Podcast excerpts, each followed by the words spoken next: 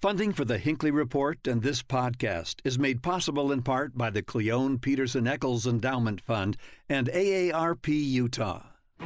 Thank you for listening to the Hinckley Report, your weekly political roundup. Additional support comes from State Street, produced by KUER. Hosts Sonja Hutson and Emily Means take a fresh look at politics, the Utah way. Get episodes wherever you listen to podcasts or at statestreetpod.org. Good evening, and welcome to the Hinckley Report. I'm Jason Perry, director of the Hinckley Institute of Politics. Covering the week, we have Dennis Romboy, editor and reporter for the Deseret News, Kate Bradshaw, member of the Bountiful City Council, and Max Roth, anchor and reporter with Fox 13 News. So glad to have you with us this evening. We just finished week five of the legislative session, and I think we need to talk about a couple of the bills because some are quite impactful. But of course, uh, Kate, we're going to start with you because it all starts with the money. Uh, uh, people don't regularly know that most of the time during the first part of the re- legislative session, we're working on a budget, but we don't know what the actual revenue numbers are. So, this is that special day where we see what can really be funded by the end of the legislative session. So, talk about that process for a moment. Sure. So you're absolutely right. We are working our way through the session, and we don't yet know what those numbers are going to be until almost the end of the session. And um, what happens is we get the consensus revenue estimates. So this is when um, the staff from the governor's office, the staff from the legislature, and the state tax commission meet, and they agree to what these projections are, what we expect the state to capture in tax revenue over the next year. And until this point, we've kind of been guessing on what we think those numbers are. And so there's some base budgets that go through, but they really hold back um, the full budget and they hold back any bills with significant fiscal impact until we know what those numbers are. And then they work fast and furious in these last two weeks to close to close the budget and hit those um, those projected revenues um, so that we know what we have to spend as a state going forward. Mm-hmm. And some of these bills, uh, Max, they, they hold till the end mm-hmm. so they mm-hmm. can see how far they can get. But the legislature took some um, procedural steps ahead of time on this and set aside $930 million to echo some of the priorities, like for education, for example, mm-hmm. was it was a big one. Employee compensation was a big one. What do you make of the fact that they made those policy decisions so early? You know, I mean, they, they have to. They, they, they hit the ground running in terms of the appropriations process from the start every year. But I think that I think this year they knew that they were going to have some positive numbers, and they wanted to and they wanted to stake their claims to the important things. And it always is going to be education as one of the big big ones, and, and those folks who would like to see education spending increased want that on the table before anything else. But uh, it, it'll be interesting to see how the numbers that we see here at the end of this week will change what's happened. Like I, I wonder, Kate, if you have any insight about the um, about the tax um, cut, and if if the numbers that we see here, because it looks like they're already going through pretty solidly. Yeah. So the legislature um, decided that they would pass through an income tax cut. Mm-hmm. Um, so they're dropping our rate. Um, they added on uh, an uh, earned income tax credit as well. It's about just over a $200 million tax cut, and they sent that through fast. And yeah. it's really interesting that they did that. Um, and I know that there were a lot of groups, for instance, like the Utah Taxpayers right. Association, who wanted them to hold it so that we'd see these revenue projections, and if they were really high, make that tax cut bigger. bigger. So it's interesting that they there was there was quite an effort to send that through early. It does mean you know a tax cut for all of us a little bit, mm-hmm. um, you know, just over uh, $120 that we might each see in terms of that income tax cut. Um, so there are some interesting discussions about whether there would be ad- additional um, returns of revenue yeah. to residents through different tax mm-hmm. cuts or to businesses, or um, whether they'll then take what we think will be a, some really good revenue projections and put them into public education, into the Great Salt Lake, you know, as, as, as a particular emphasis this year or other types of programs. I think you can argue about how, you know, how to spend and how to use that money, tax cut, go to education, other social service programs. I think the bottom line is it shows that we do have a pretty healthy economy here in the state, um, despite the pandemic and everything that's going on, uh, supply chain issues and all of that. Um, Utah has weathered that uh, pretty well, and for the legislature to be able to have some some money to, to put in certain places and, and extend a tax cut it, I, it's really, um, you know, uh, kudos to them for being able to do that kind of mm-hmm. thing. Uh, as we're talking about these tax cuts, and, and, Kate mentioned too that you have an income tax, you have some tax credits. Max, one of the interesting things that people are talking about is is this: is um, income tax is tied mm-hmm. to public education. Yep. And, and you touched public education, higher education, and thanks to some voters in our, in our last election, also for some social service programs. Talk about the implications of that because you start reducing income tax, you start maybe potentially hitting education funding. You, you definitely hit education funding, and, and it's um, that that's been whittled away over the years anyway, because it wasn't always higher education as a part of it, and then as you mentioned, adding in some social services. And so the idea of putting that into the state constitution was was basically that Utah is a is a state with a whole lot of kids, um, and it's hard to fund education when you when you have the youngest population in the United States, um, and by far. Um, and so it's uh, so the more that you split that up, and there's even the talk of rebranding the the legislature is talking about calling um, the income tax fund the income tax fund rather than the education fund, um, just so that people think about it differently. Um, you know, I mean, the, it's it is entirely possible to spend the same amount of money. Um, even though you have different options and, and it could come from different piles, but uh, it, what you say uh, and, and, and reflects your priorities. You know, and, and it seems like the, the, that that you wouldn't make those changes without having some intention of splitting the money. Talk about the implications of that, Dennis. Uh, that change that Max was just talking about, because we're so used to calling it the education fund. We know where the money goes. As voters, we've heard about it for a while. But this is Jerry Stevenson who's saying maybe we shouldn't even be calling it the education fund anymore. Let's call it the income tax fund. It's still the education fund, I guess, call it what you will. But with that kind of name on it, income tax fund, I think it does open the door to maybe find other uses for that money. Um, maybe there's other constitutional amendment down the road to try to, to, to, splinter that off a little bit to other other issues, other programs. You know, I don't know, but but, but rebranding it income tax fund does change the, the, the outlook for that in the future. You know, Jason, I think that speaks to um, kind of a, a, policy discussion we were having before the pandemic, you know, in the way yeah. before, um, where the state was talking about tax reform, very broad tax reform, and um, the fact that they felt like the, the, the, pillars of our tax stool had become unbalanced between sales tax, income tax, and property tax, and um, the ability to do things, uh, it seemed like it was disproportionately falling on sales tax. You were seeing sales tax exemptions, sales tax credits, whereas anything in the income tax sector always faced this hurdle of well, it's it's about education, it's about the kids, but that was the pillar that was growing dramatically and growing faster than the sales tax fund um, uh, in the general fund. And while they're both growing, you know, there was we were having this great debate before the pandemic. We obviously hit pause on some of these discussions. It seems like with this with this bill and this effort to rebrand, it's signaling maybe we're coming back to some of those discussions broadly about how we structure our, our tax system, how we structure our budgets, and rebranding might be part of that. Mm-hmm. Uh, Max, uh, implications of this, uh, one more time into public education, uh, found in a, a, bill that's been been sponsored called the Hope Scholarship Bill. Mm-hmm, mm-hmm. You know, some, some people have some memories of vouchers or backpack funding or the scholarship. Talk about what's happening there, and then I want to talk about whether or not we think this will, will pass. Well, it was uh, it was here at KUED that the governor just yesterday said that he would uh, veto that bill. Uh, it was a surprise to a lot of people. I think it caused a lot of consternation uh, up on the Hill. But it's uh, the the Hope Scholarship Bill, which uh, we generally refer to as a voucher bill because that's the way the broader public understands um, the the meaning of the government providing public education money to individual parents in order for their kids to get some form of private education.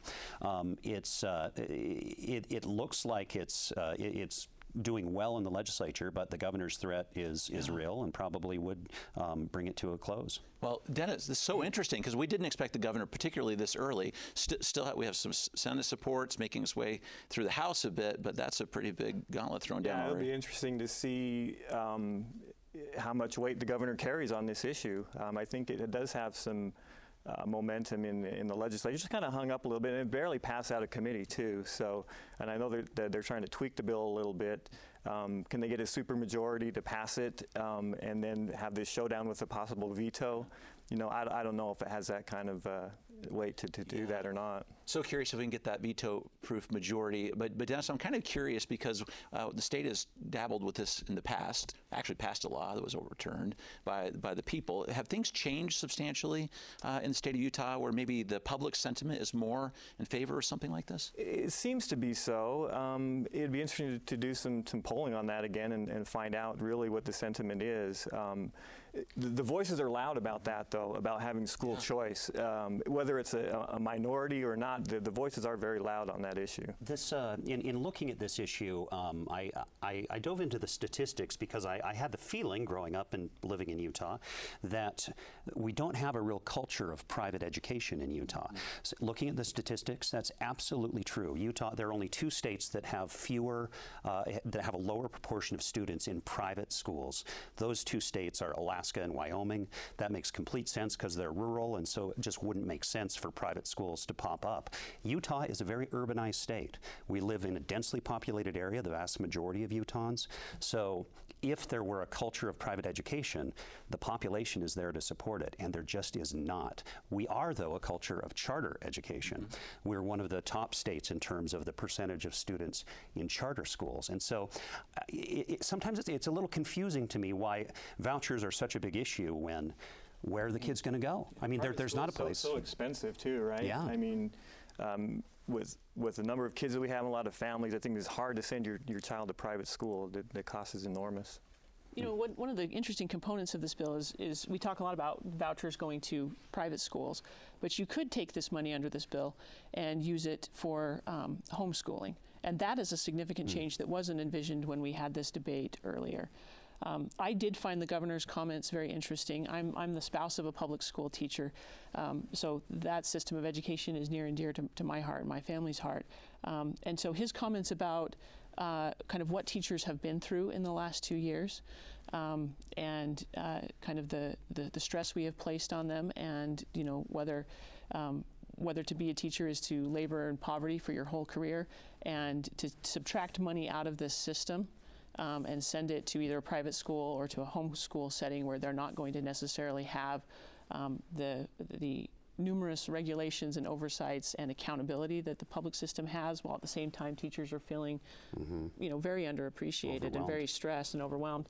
Uh, it seemed like the governor was saying, you know, maybe there's a p- debate to have here, but is this the time to have it? And it, it's something that very much resonated in, in my home, where public education has been something that has been very hard uh, as a teacher for the last two he, years. He made it clear that he's a, he favors school choice, but uh, only when teachers' salaries are increased, um, starting salaries at sixty thousand dollars, I think is what he said. You know, then then that's the time to have that conversation when when teachers are paid better. One more thing on education, Max. All day kindergarten. Okay. Okay, we have a bill, Representative mm-hmm. Waldrip. Yeah, yeah. Is it going to happen?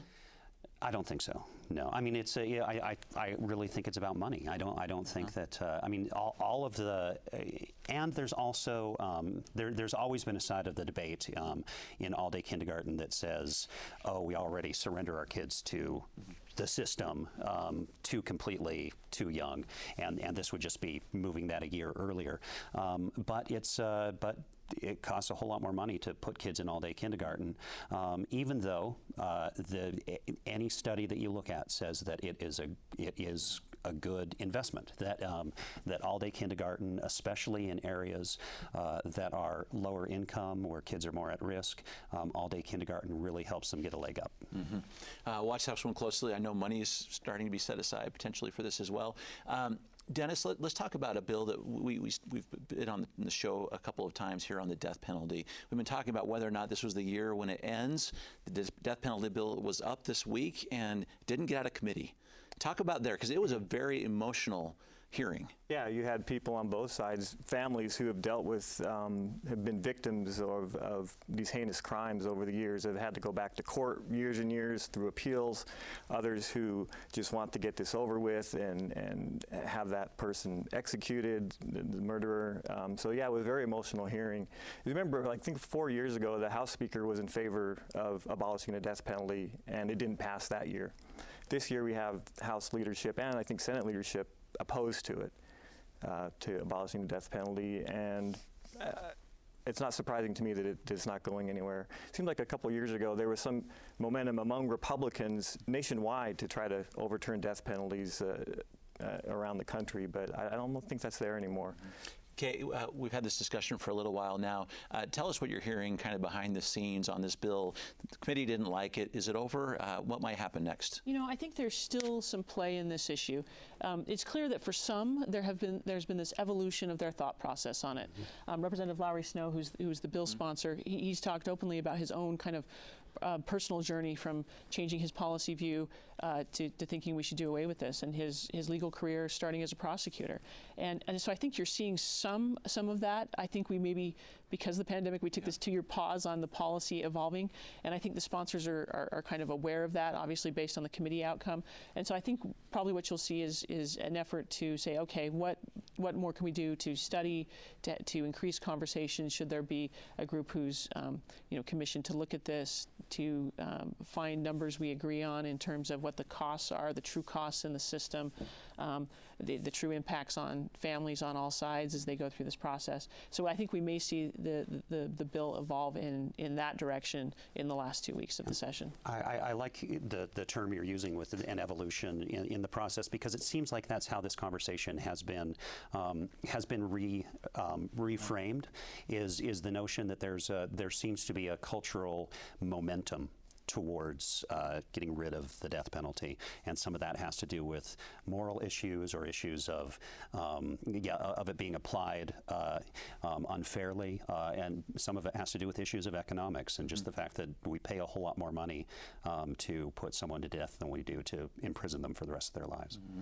Uh, one of the bills, a bill that has evolved over the last uh, couple of, of years, uh, Dennis, is on transgender athletes. We talked about it on our program last year. A bill was sort of a sweeping bill a little less now. Uh, a bill that was that just came out this past week, which which is which essentially establishes a commission that will look at these issues for a person who wants to play on a team uh, for a gender that doesn't bat- match their birth certificate. Yeah, th- that's a difficult issue, no matter how you how you come at it. And you know, uh, was it last year Governor Cox said, you know, let's let's pull back on this. I haven't heard him take a position on on this current iteration of that bill.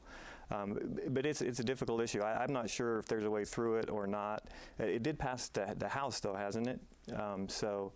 Uh, we'll see how it does in the Senate. I, I, I really yeah. don't have a good gauge yet on, on where that's going. Okay. We'll continue to follow that one. Uh, one more that's interesting connected to COVID, the what they're calling the vaccine passport amendment. So interesting, Kate. I want to hear maybe as an elected official, you may hear about this too. The legislature saying private businesses cannot require proof of vaccinations for customers or employees this is this was a big bill uh, up on the hill this week um, to the point where you know it had a packed committee hearing. Mm-hmm. The overflow was packed. Um, you know, haven't seen that many people at the Capitol in, in two years. Yeah, so it, it, was it was a very large crowd.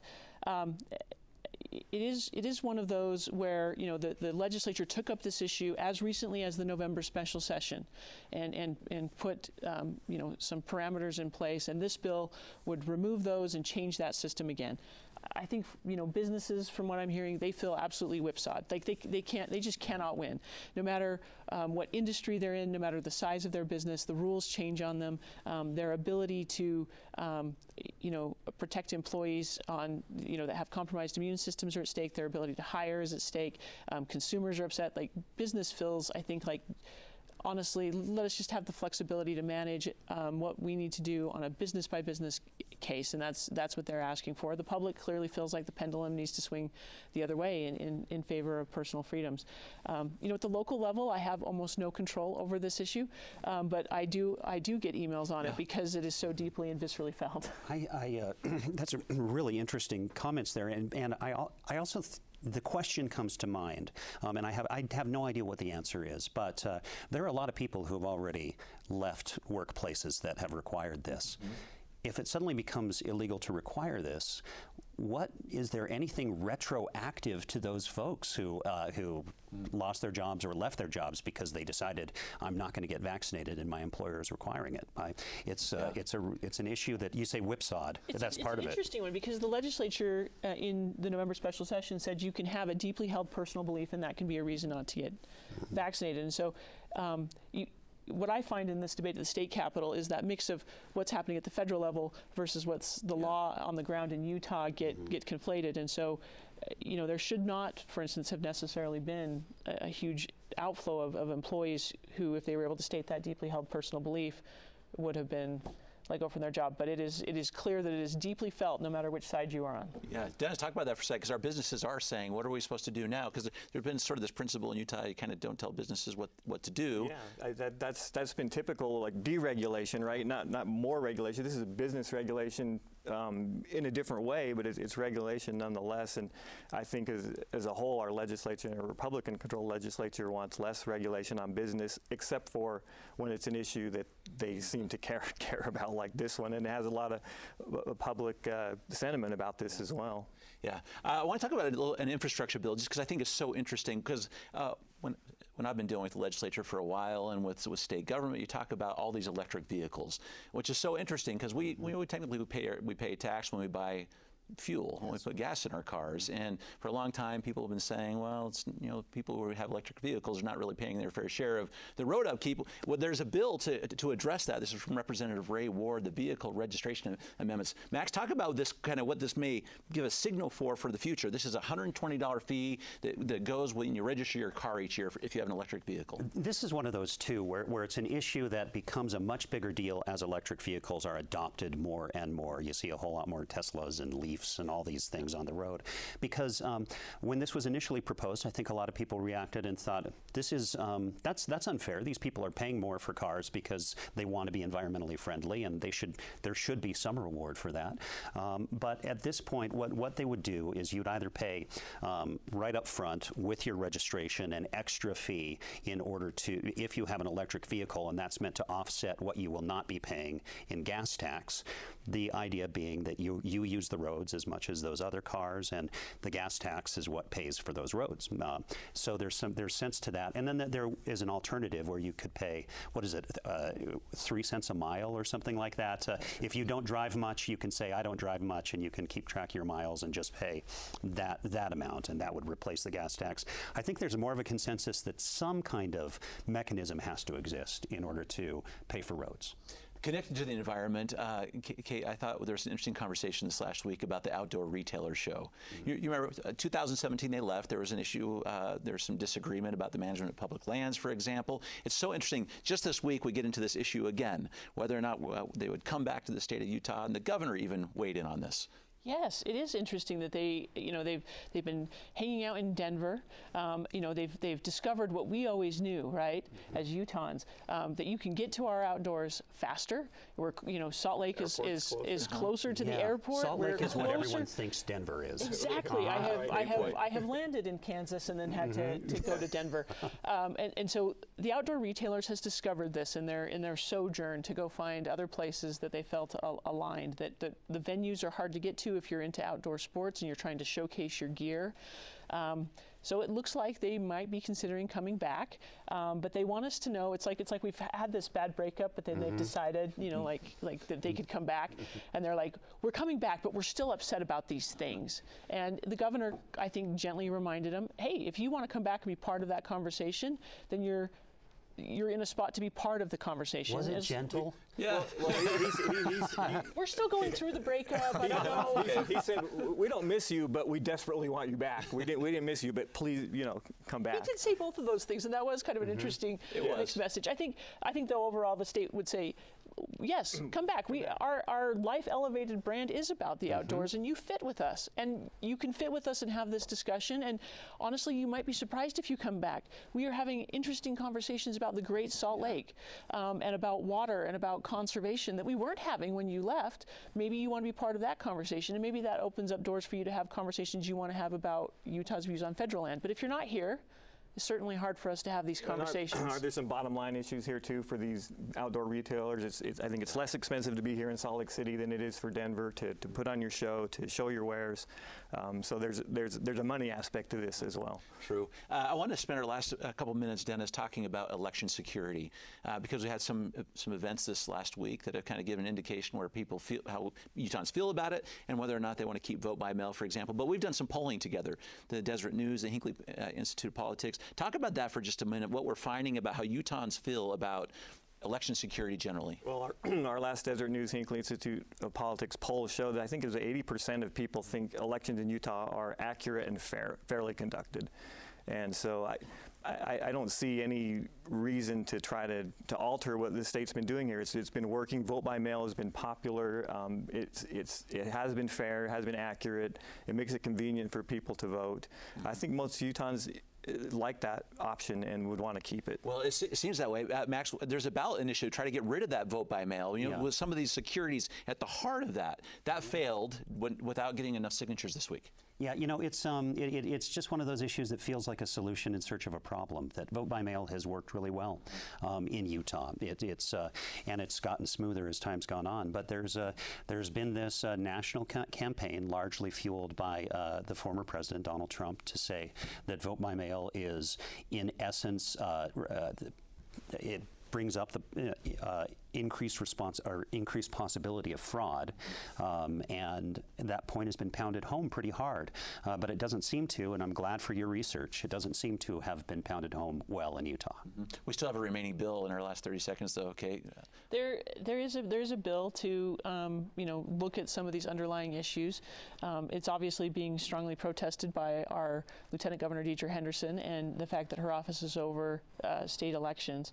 Um, you know, I think the broad feeling of the majority of the legislature is comfort with the election system and is comfort with the, the mail-in ballot system. And I think it's they feel that comfort because they're informed by their residents who also are not feeling um, this this underlying concern about election security and we were completely comfortable with mail-in voting before the pandemic mm-hmm. and then saw the absolute wisdom of it as we watched other states struggle to implement yeah. it you know while we were in crisis mode um, so, uh, you know, I don't know that this issue is probably going to get traction this session. Going to have to be the last word on that one. Thank you for breaking down the session for us. Fascinating as always.